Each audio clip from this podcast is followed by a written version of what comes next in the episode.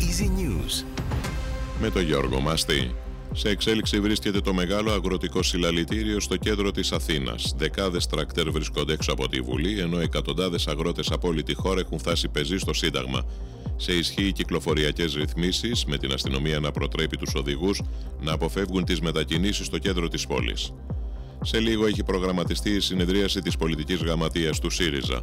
Ο ΣΥΡΙΖΑ πρέπει να πάει στις εκλογές με τον Στέφανο Κασελάκη, αλλά αν δεν υπάρξει συνεννόηση μαζί του, να βρούμε ένα άλλο πρόσωπο, δήλωσε ο διευθυντής της κοινοβουλευτικής ομάδας του κόμματος Γιώργος Τσίπρας. Στη δίκη για τη φωνική πυρκαγιά στο μάτι, ο εισαγγελέας ζήτησε την ενοχή εννέα κατηγορουμένων, από τους οποίους οι πέντε είναι από την πυροσβεστική, οι τρεις αιρετοί και ο τελευταίος είναι ο κάτοικος των Ταού Πεντέλη, στον οποίο αποδίδεται η έναρξη της πυρκαγιάς.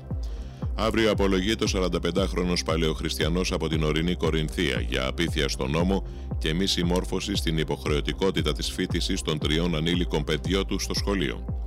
Αύξηση κατά 79% των κρουσμάτων ηλαράς κατεγράφηκε πέρσι στον κόσμο, όπως ανακοίνωσε ο Παγκόσμιος Οργανισμός Υγείας και απευθύνει έκκληση για εντατικοποίηση των εμβολιασμών.